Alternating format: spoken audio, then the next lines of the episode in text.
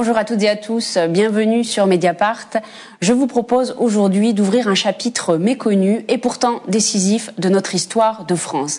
Dans les années 1960 et 1970, la France a recruté comme du bétail 80 000 Marocains pour travailler à Bakou dans les mines de Lorraine et dans les mines du Nord.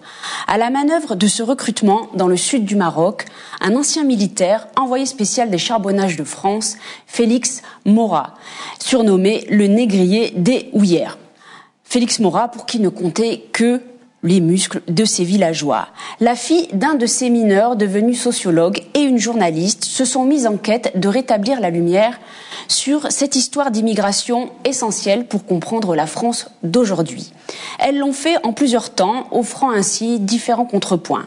D'abord dans une enquête publiée dans le journal Le Monde en 2020, puis dans un documentaire diffusé sur Arte, La vie devant nous, réalisé par le journaliste Frédéric Lafont, que l'on salue, et enfin dans un livre qui vient de sortir aux éditions Stock, Notre histoire de France.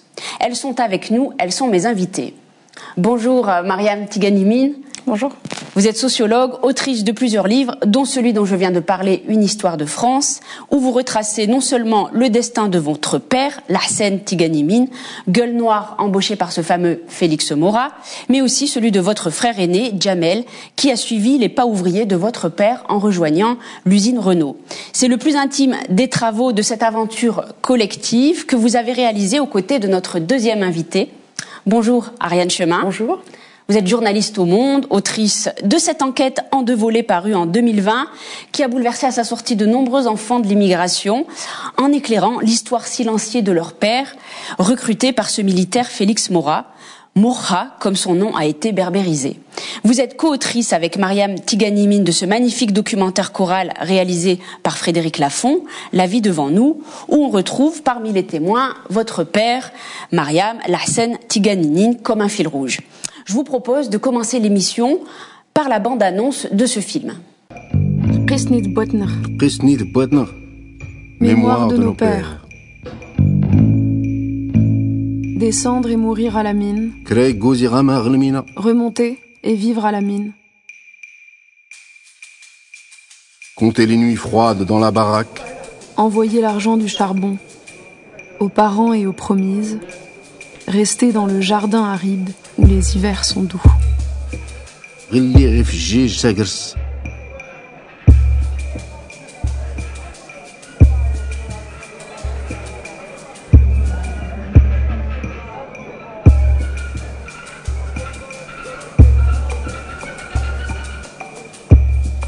السيزون كان دادو اللي خدمنا ما كتسكرم ابري كان ناخذ مارتو بيكور كان ناخذ الفليكسي بعد عيط ولد لك عاش كنطلع با ديميرونس تعقلت نمرن اللمبه الكاسك يا 52 36 مازال حقق في العسل واش بغاش يدير يابا عند مرانس 52 36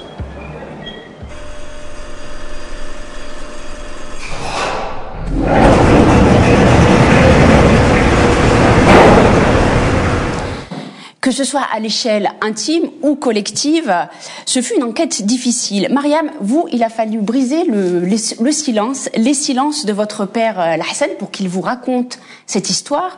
Il y a eu beaucoup de tentatives ratées, et puis il vous a donné quelques bribes. Est-ce que vous pouvez nous raconter comment vous êtes parvenu à le sortir de son silence? Euh, effectivement, j'avais tenté à plusieurs reprises de, de documenter euh, l'histoire euh, migratoire de mes parents, mais aussi professionnelle. Euh, assez tardivement pour l'aspect professionnel parce que euh, il a fallu que euh, donc je m'engage dans un cursus universitaire de sociologie, particulièrement de sociologie du travail, pour que je voilà je, je, lise certains écrits sur la question donc de, de, des mondes ouvriers et que je ressente en fait un, un besoin d'en savoir un peu plus sur la qualité d'ouvrier immigré de mon père et ensuite celle de mon frère.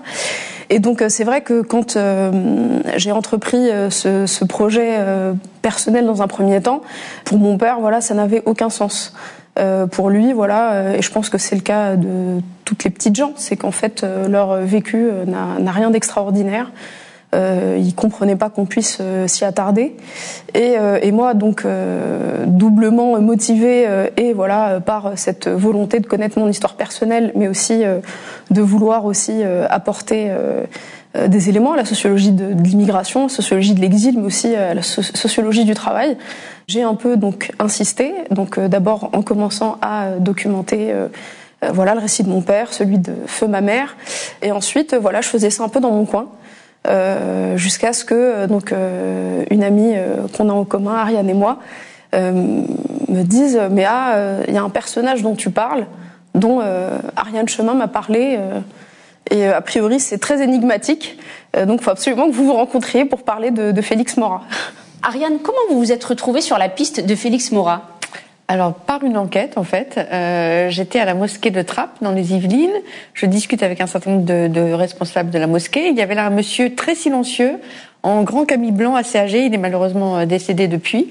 Et c'était le doyen de la mosquée. Et je lui pose des questions après l'entretien. Je lui demande comment il est arrivé là. Il me raconte qu'il avait travaillé dans l'industrie automobile avant. Et puis il me dit, ben, je suis venu par Mora et je ne comprends pas ce mot. Et à côté de moi, on me dit, vous devriez regarder, il y a peut-être quelques articles. Et je regarde et je, je vois que, que, ce Félix Mora, même si c'était très mal documenté, avait fait venir un nombre impressionnant du, de Marocains jusqu'en France pour travailler euh, dans les Houillères du Nord ou en Lorraine. Et je me suis dit, c'est incroyable. Euh, c'est, c'est, c'est, en fait, il est à l'origine de la venue d'un nombre euh, important de personnes. C'est notre histoire de France et personne ne connaît. Et là, je commence l'enquête, non sans mal, et heureusement, Effectivement, une amie commune me présente Mariam, qui avait posté un petit post Facebook où elle parlait de Félix Mora, et je lui confie mon désarroi, et on, on unit nos forces d'une certaine manière pour essayer de retrouver la trace de Félix Mora. Pourquoi ça vous a apparu à l'une et à l'autre important de raconter euh, cette histoire et de la défricher même? Déjà, euh, comme euh, vient de dire euh, Ariane, en fait, le, recrutement de, plus de 80 000 Marocains donc pour remplir les mines du Nord et de la Lorraine constitue un des recrutements de main-d'œuvre étrangère les plus importants de l'histoire contemporaine française. Et effectivement, il n'est pas documenté à la hauteur du, poids qu'il a donc euh, dans notre histoire nationale, mais aussi dans, dans l'histoire en fait du, du, monde ouvrier, des mondes ouvriers, euh, et aussi l'histoire de l'immigration.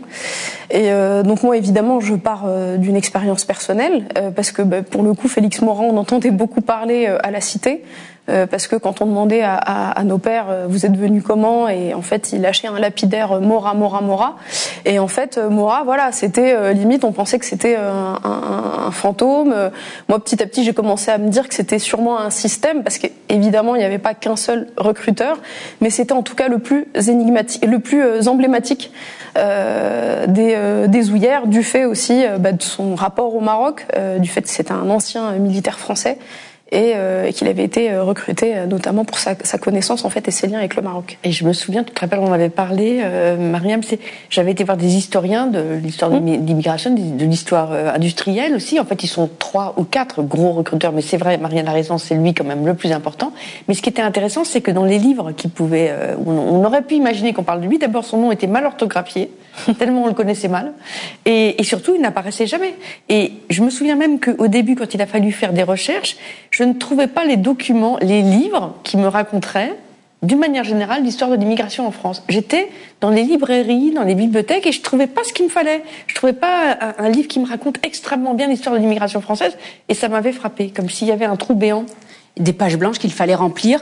Euh, alors, qui est ce Félix Moura? On l'a surnommé le négrier des houillères. Est-ce que ce surnom est le bon pour le qualifier? J'ai retrouvé un extrait de l'INA qui circule sur Internet où il dit que seul comptaient les muscles de ses villageois. Il était envoyé spécial pour Charbonnage de France avec le soutien et l'aval des autorités françaises et marocaines. Est-ce que vous pouvez nous décrire ce, ce personnage? Alors Félix Morin, c'est deux choses. D'abord, il faut recontextualiser. Hein. Euh, il appartient typiquement à cette génération de patrons paternalistes. Hein. On aimait Morat, on aimait la mine, euh, on a pleuré quand les mines ont fermé. Euh, il, euh, il, parlait euh, le berbère et donc il pouvait s'entretenir avec les ouvriers marocains qui arrivaient dans le nord. Donc les ouvriers marocains l'aimaient bien. Hein. négrier, ça voudrait dire que les mineurs sont esclaves. Ça n'est pas le cas.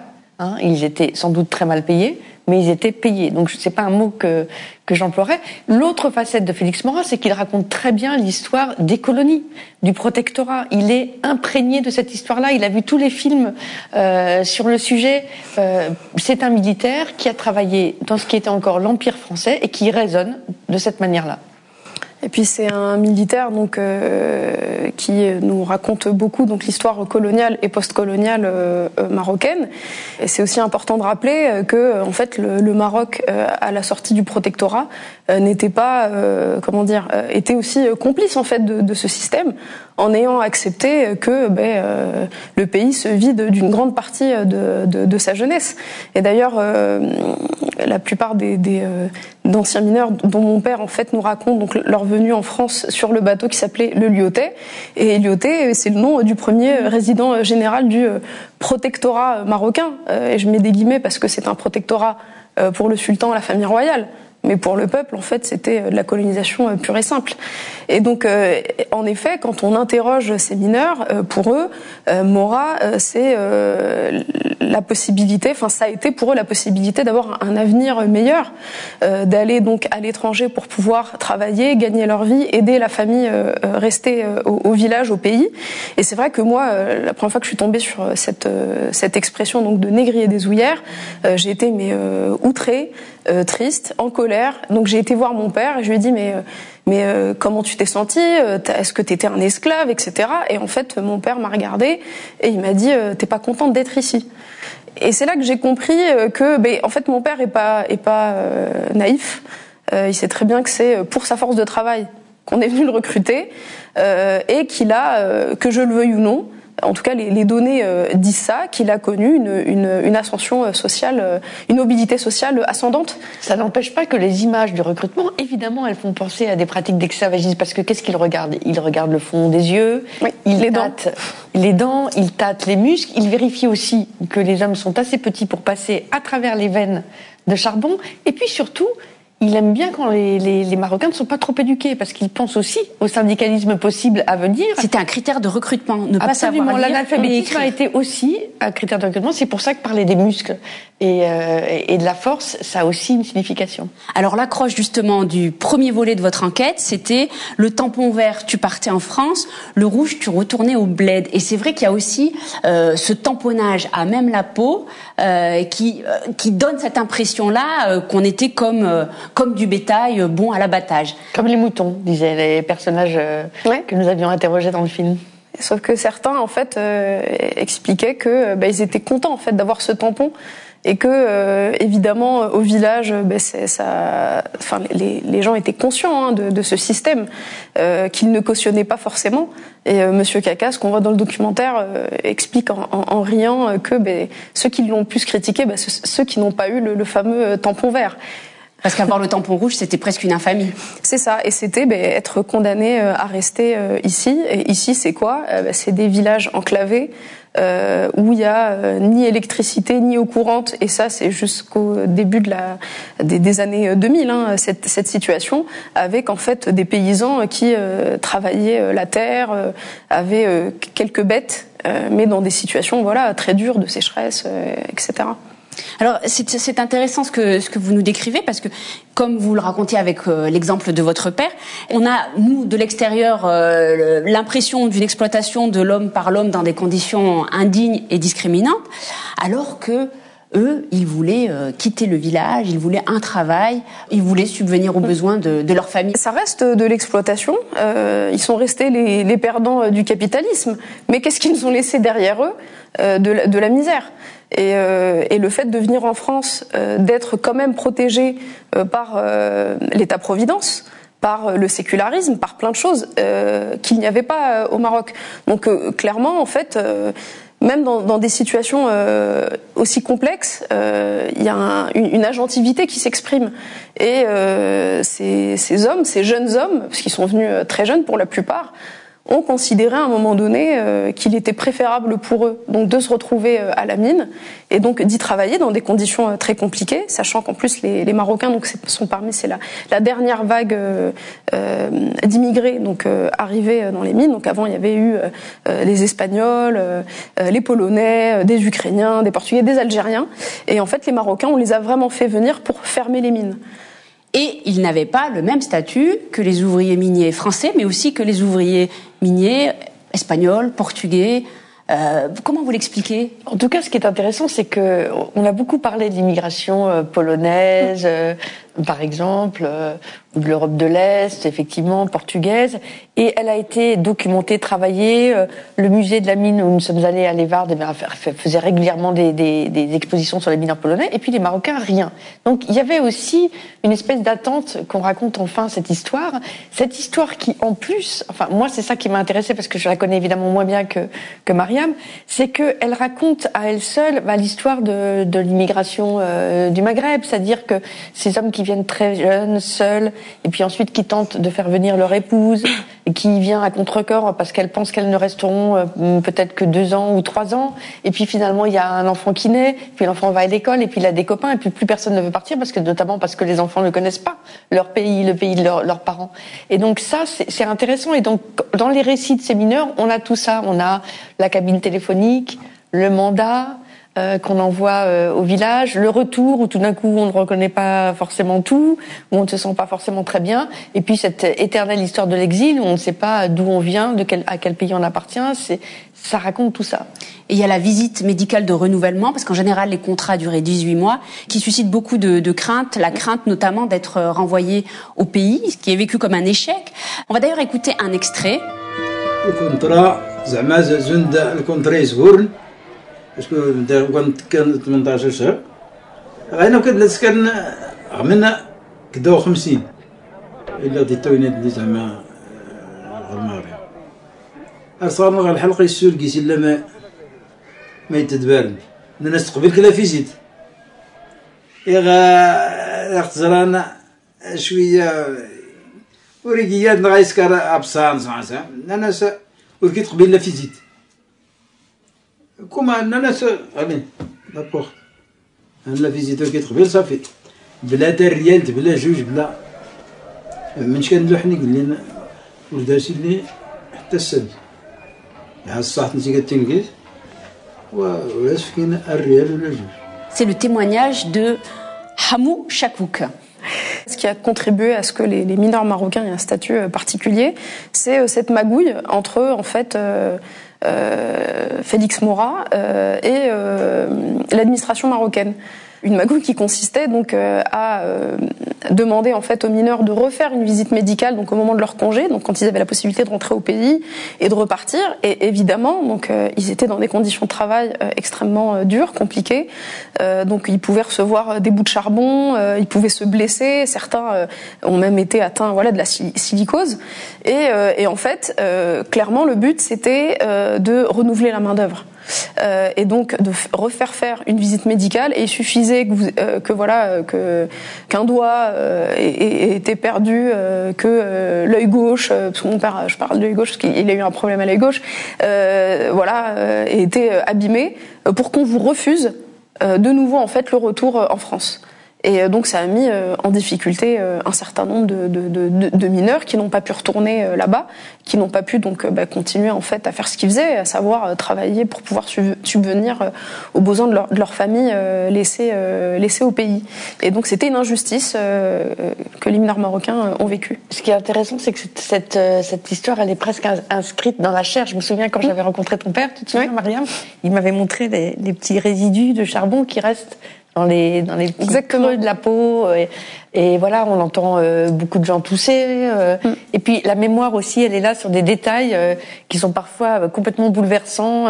un code de téléphone qui est le numéro du casque que portait le mineur quand il descendait à la mine, des, des, choses comme ça. C'est très, en fait, c'est une mémoire visuelle, une mémoire extrêmement proche et lointaine à la fois. Mm. Et c'est d'ailleurs pour ça que ce qui est intéressant avec le, le travail du, du documentaire, euh, le fait que euh, voilà Frédéric Lafont ait réussi à, à, mettre en avant en fait plus les histoires des mineurs plus que Mora, qui finalement, est, dans le documentaire, est une sorte de fantôme en fait. Oui, il est en tout cas secondaire. Voilà, on en parle, mais ce qui est plus important, c'est d'entendre en fait les voix contemporaines de ces hommes qui euh, commencent malheureusement en fait à, à, nous quitter parce qu'ils se font vieux, euh, parce que ben, avoir passé sa vie dans les mines et ensuite euh, sur les chaînes de l'industrie automobile, ben, ça laisse euh, des, euh, des, des, séquelles. Et donc c'était pour nous, moi j'ai été extrêmement heureuse que j'étais dans mon coin en fait à, à documenter mon histoire, mais le fait qu'une personne comme comme Ariane, qu'un journal comme Le Monde se saisissent en fait de, de cette histoire. Euh, c'est euh, bah génial. Et ça vient en fait euh, donner de l'importance euh, à ces histoires et ça vient aussi d'une certaine manière euh, venger un petit peu ces, ces, ces, cette silenciation et, qui n'est pas enfin voilà qui n'est pas organisée ou autre en fait. C'est juste que voilà c'est un point de l'histoire qui a été peu étudié. Certains voilà ont essayé hein, de, de, de, de, documenter l'histoire de, la mine et des Marocains au sein de la mine. Félix Mora on a notamment un sociologue qui s'appelle Antoine Perdoncin. Euh, mais encore une fois, euh, c'est pas à la hauteur en fait de euh, de ce, que ce que pèse en fait euh, cet épisode euh, dans le voilà dans l'histoire euh, française. Il faut, il faut encore plus de recherches et euh, et, et de, de, chercheurs et de journalistes et de documentaristes pour oui. pour. je, je veux pas du, du, tout oublier les chercheurs parce que je dis qu'il n'y avait pas ouais. grand chose sur l'histoire. Oui non non bien sûr. C'est faux. Pour Maria a raison de le rappeler. Mais la meilleure preuve de ça, je me souviens que je te l'avais raconté, oui. c'est que à un an d'intervalle lors de la semaine de la presse à l'école, j'étais allée dans deux classes très différentes, une dans un quartier un peu ouais. chic à Saint-Mandé et puis l'autre, euh, je crois que c'était à Saint-Denis. Et à la fin, les, les, les, élèves assez jeunes me disaient alors Madame, vous faites quoi en ce moment? Vous travaillez sur quoi? Et moi, j'avais dit oh, je sais pas si ça vous intéressait. Je travaille sur un personnage qui s'appelle Félix Morin. Et à chaque fois dans la classe, il y avait une fois deux personnes une fois un autre enfant qui connaissait ce nom et qui disait mon grand-père est arrivé avec lui. Mmh. Et ça m'avait frappé, ça montre l'importance qu'avait ce personnage, l'importance qu'il a dans les imaginaires, mais aussi dans notre histoire en général, c'est le titre de, du livre de Mariam. On va écouter votre père parce qu'au début des années 80, au moment où les mines commencent à fermer, on a une grève importante qui va se jouer.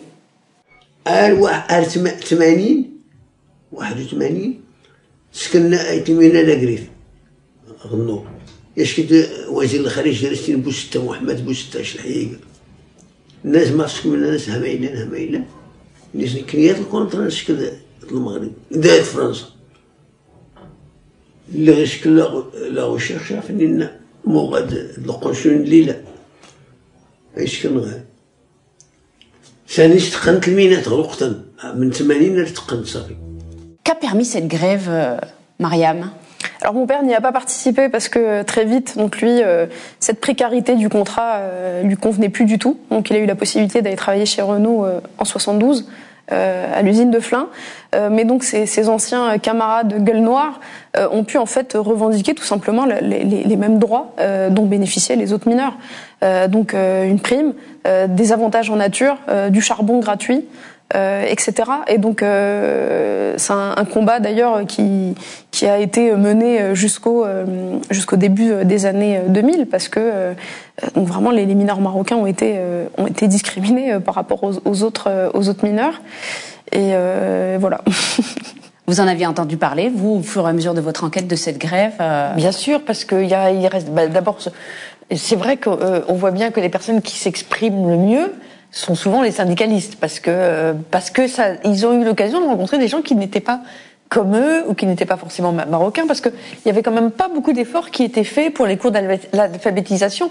Moi, ça m'a frappé quand j'avais rencontré le doyen de la, mosquée de, de. Il était là depuis presque 50 ans et il parlait mal le français parce que aucun effort n'avait été fait en ce sens. Donc les syndicalistes, c'est ceux qui racontent peut-être le mieux et de manière la plus politique euh, l'histoire de l'immigration euh, de ces mineurs venus du Maroc.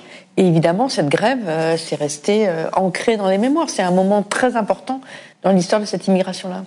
C'est pardon, c'est intéressant de parler euh, de, de, des syndicalistes, ceux qui ont pu se syndiquer, se politiser, euh, parce qu'il y avait aussi en fait une, une intervention de, du pays d'origine euh, qui ne voulait pas euh, que en fait ces, ces Marocains soient conscientisés, se politisent, parce que ça voudrait dire que bah, à un moment donné, en fait, au retour du pays, enfin, quand vous êtes, euh, voilà, mon père me parle de, quand je lui demande qu'est-ce qui t'a fait rester en France, euh, c'est la liberté.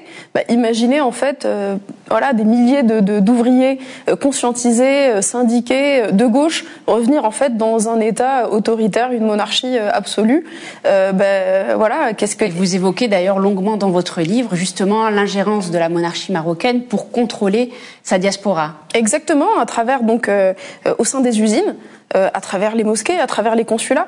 Et, euh, là aussi, en fait, je pense que c'est des sujets euh, qu'on se doit de, documenter, de, continuer en fait à, explorer, parce qu'on a en fait des, conséquences aujourd'hui, voilà, très claires. Et, ce qui est intéressant, voilà, c'est que tous ces anciens mineurs qu'on voit notamment dans le documentaire, donc pas que mon père, euh, ils sont contents d'être restés euh, ici en France. Et d'ailleurs, quand on leur dit euh, vous, vous, vous sentez chez vous, et ils disent oui. Évidemment, ils repartent au pays pour aller voir la famille, pour passer quelques jours, quelques semaines là-bas, mais ils se sentent en fait chez eux en France. Ils n'ont pas malheureusement en fait, euh, ils n'ont pas tous demandé la nationalité française parce qu'à une époque c'était un peu compliqué, il fallait justifier d'un certain niveau de langue, etc.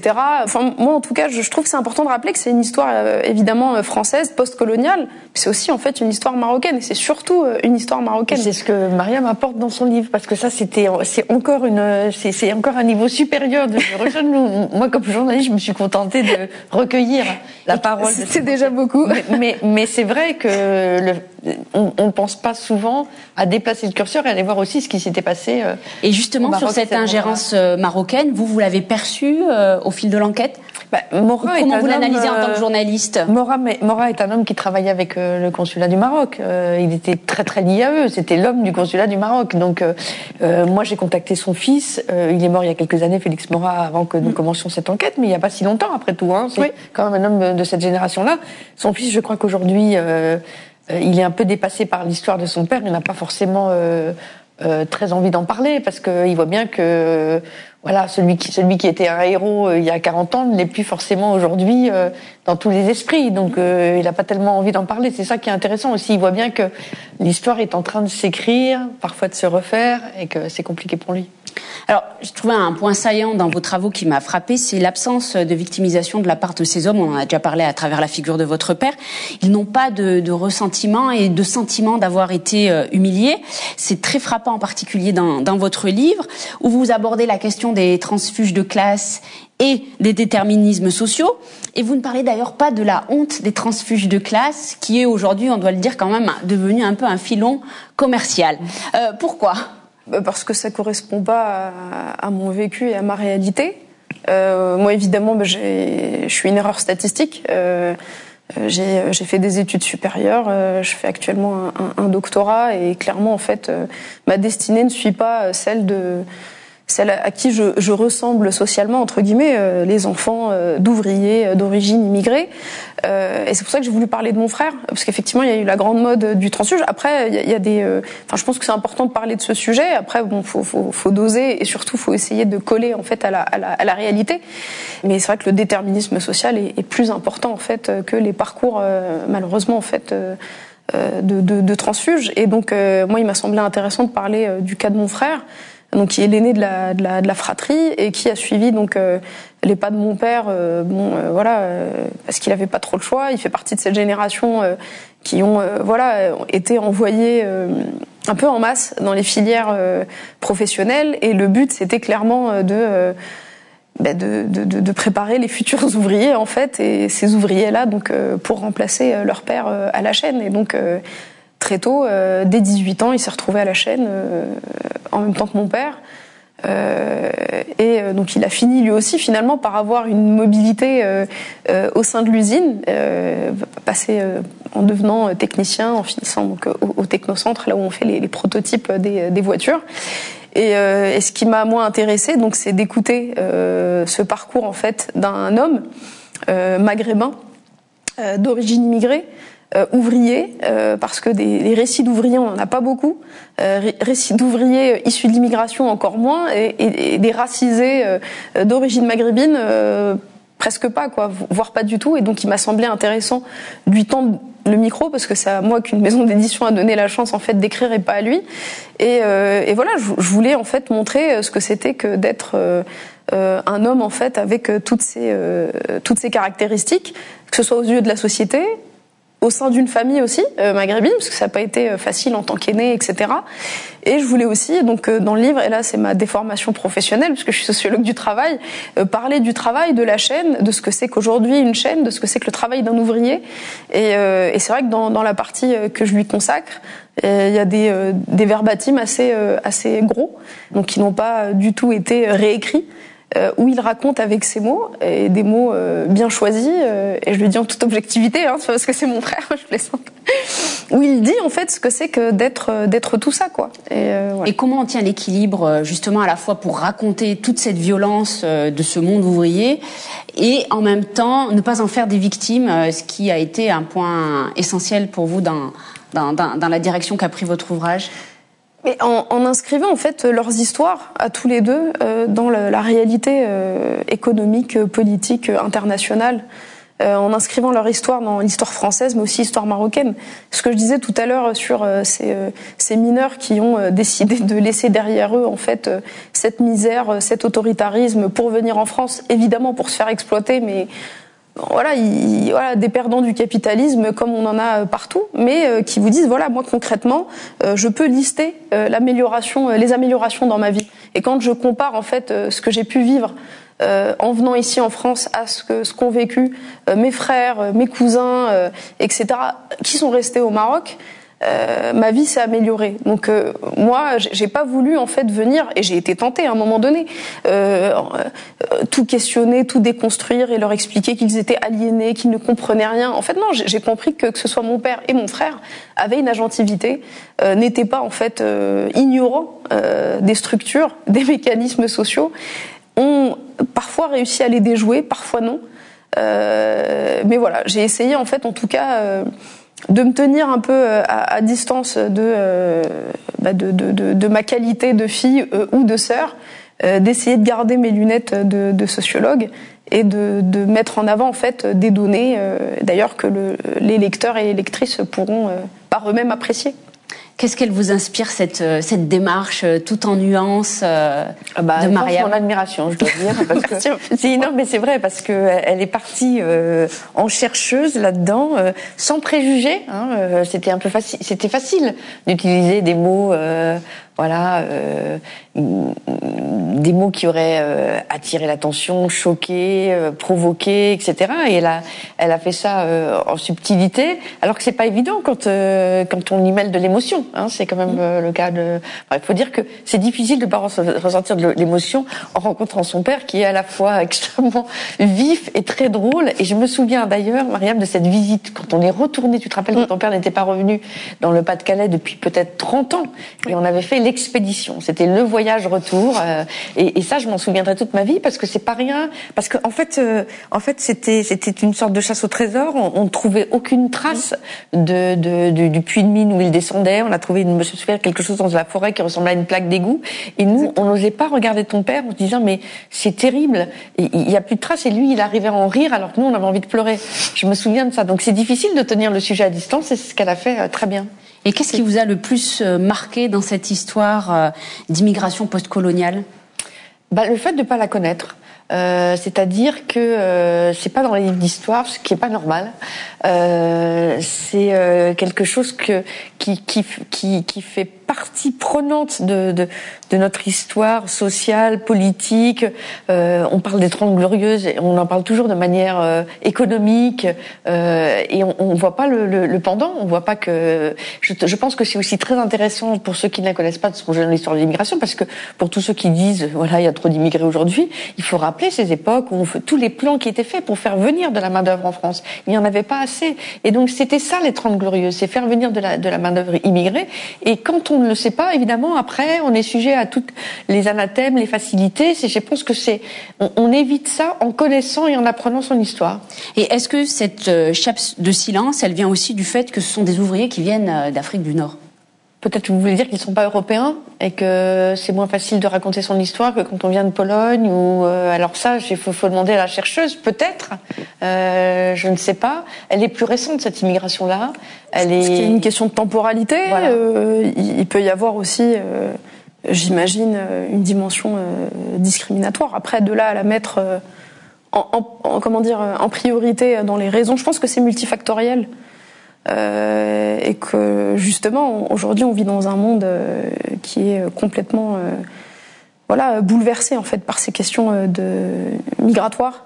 moi, ce qui m'a frappé quand on, a rencontré mon père et tous ces autres tous ces autres anciens mineurs, c'est qu'en fait ils nous expliquaient qu'ils considéraient voilà qu'eux avaient eu de la chance parce qu'en fait ils avaient de la valeur, ils avaient quelque chose à offrir comparé en fait à, à, tous ces candidates, toutes ces candidates et tous ces candidats à l'exil euh, qu'on laisse mourir euh, en Méditerranée euh, et ailleurs. Et, et d'ailleurs, certains propos faisaient évidemment écho dans notre imaginaire à ce qu'on vit aujourd'hui, les noyades mmh. en Méditerranée, oui. notamment quand il racontait l'histoire des, je me souviens des gilets de sauvetage oui. qu'il fallait mettre sur le fameux lyotet. Euh, ces hommes qui n'avaient souvent jamais vu une grande ville, jamais vu la mmh. mer, qui ne savaient pas nager, mais au moins ils étaient oui. dans les soutes du lyotet. Et quand il raconte l'histoire des, des, évidemment, on a pensé à ça. Euh, le et... orange des gilets de sauvetage fait penser à ces hommes qui sont dans des embarcations beaucoup plus fragiles et beaucoup plus frêles. On est dans une époque où fait rage euh, un racisme décomplexé, une nostalgie aussi de la, colonisation, et puis on assiste à l'essor de l'extrême droite. C'est vrai que cette, cette histoire résonne euh, tout particulièrement. Ah, euh, complètement et malheureusement en plus on n'est pas aidé parce que il y a euh, en fait ce, ce, ce, ce racisme, cette, enfin euh, c'est même plus une progression de l'extrême droite. L'extrême droite est, est, à l'Assemblée nationale aujourd'hui, ce qui pour nous était euh, inenvisageable il y a encore euh, quelques temps. Et je, je, dis qu'on n'est pas aidé parce que pour en revenir au cas de ces mineurs qui sont voilà d'origine marocaine, il y, a il y, a un chiffre qui m'a frappé, c'est que en fait le 24 février lors du premier jour en fait de l'invasion euh, de, l'Ukraine, euh, plus de 80 Marocains ont péri euh, en Atlantique en voulant rejoindre en fait les, Canaries. Et en fait, ils venaient toutes et tous d'une même localité, Ouadzam, qui se situe en fait sur l'axe Casablanca-Benimlel. Et, et, en fait, moi, ce qui m'a frappé, c'est que le Maroc n'est pas un pays en guerre, et que toutes ces personnes veuillent quitter ce pays, toute cette jeunesse, ben, ça, dit beaucoup de choses. Et, et, ça me rappelle que voilà, euh, quand euh, ces, ces, mineurs nous, nous ont dit, euh, nous on avait quelque chose à offrir, on avait de la valeur, euh, donc on, on, les a accueillis, accueillis, à bras ouverts. Une force de travail. À l'échelle intime quand même, vous, qu'est-ce qui vous a impressionné? Ariane nous a dit elle, ce qui l'avait marqué, et vous? Euh, ben que je, je, ne connaissais pas en fait pareil j'étais complètement ignorante en fait de, de, de cette histoire euh, pour différentes raisons que j'ai pu euh, aborder et que je continue d'ailleurs en fait à, à, ne pas encore tout connaître de, de cette histoire. Et, euh, et, je pense que oui, le fait que dans, dans nos livres euh, scolaires, euh, au collège, au lycée, on n'en parle pas, alors qu'encore une fois, il s'agit quand même d'une des campagnes de recrutement de main d'œuvre étrangère les plus significatives en fait de l'histoire du XXe siècle en France. c'est pas rien, et donc et que aussi les, les, silences en fait de ces euh, moi mon père je le dis dans le livre en fait euh, c'était une gueule noire mais il le savait pas. Euh, et en fait euh, lui et ses comparses étaient une sorte de sous-prolétariat qu'on a fait venir donc avec des, des critères qui étaient ceux qu'on, euh, qui, qui, sont ceux qu'on a évoqués. Et le but pour eux, voilà, c'était de travailler. C'était pas forcément de rester. Euh, ça faut le rappeler. Hein, leur but c'était pas de rester en France, hein, c'était de et, repartir. Et vous dites dans le documentaire, ils étaient 80 000 Marocains qui ont donné plus de 600 000 Français, dont moi. Ouais. Il en reste quelque chose. Le 1er janvier ou le 31 décembre, sur les réseaux sociaux qui aujourd'hui fleurissent, on voit les enfants ou petits-enfants euh, d'immigrés marocains de cette époque qui fêtent l'anniversaire de leur père. Et tous les 1er janvier, on dit, euh, ben voilà, c'est l'anniversaire de... Et ça, bon, évidemment, ça ne concerne pas seulement les mineurs, mais moi, je trouve ça formidable comme ce que ça raconte, en fait, euh, de cette histoire à la fois un peu cachée, parce qu'en en fait, elle ressurgit par les petits-enfants sur les réseaux, euh, et on s'aperçoit ouais. que pour venir, effectivement, comme souvent on ne connaissait pas le, sa date de naissance, c'était le cas de ton père, eh bien, on mettait toujours la même date, et Recruteur mettait toujours la même date, et comme nom de famille, il mettait parfois un nom de village, et c'est le cas du père de Marianne. Et Mariam, elle porte le nom du village de son père. Et c'est vrai, c'est très facile de retenir les dates anniversaires de nos, de nos parents. Euh, merci infiniment à toutes les deux euh, de faire vivre ce pan de notre histoire de France, de l'exil, de l'immigration, et qui parle à tant d'entre nous. Euh, de l'autre côté de la Méditerranée, on devrait voir votre documentaire réalisé avec Frédéric Lafont, La vie devant nous, sur la chaîne marocaine 2M d'ici la fin de l'année. Et en 2023, on devrait également le retrouver sur la chaîne française LCP. Et on espère que d'autres chaînes vont le faire euh, circuler pour nous transmettre cette mémoire essentielle. En attendant, on vous lit Mariam Tiganimine, euh, ce livre, Notre histoire de France aux éditions Stock. Ariane Chemin, on vous lit dans le monde, mais on vous retrouve aussi en librairie. Votre dernier livre euh, paru, c'était en 2021, à la recherche de Milan Kundera aux éditions du Sous-sol, au Seuil. À très bientôt sur Mediapart. Merci. Pour celles et ceux qui nous suivent, merci. Merci. Merci.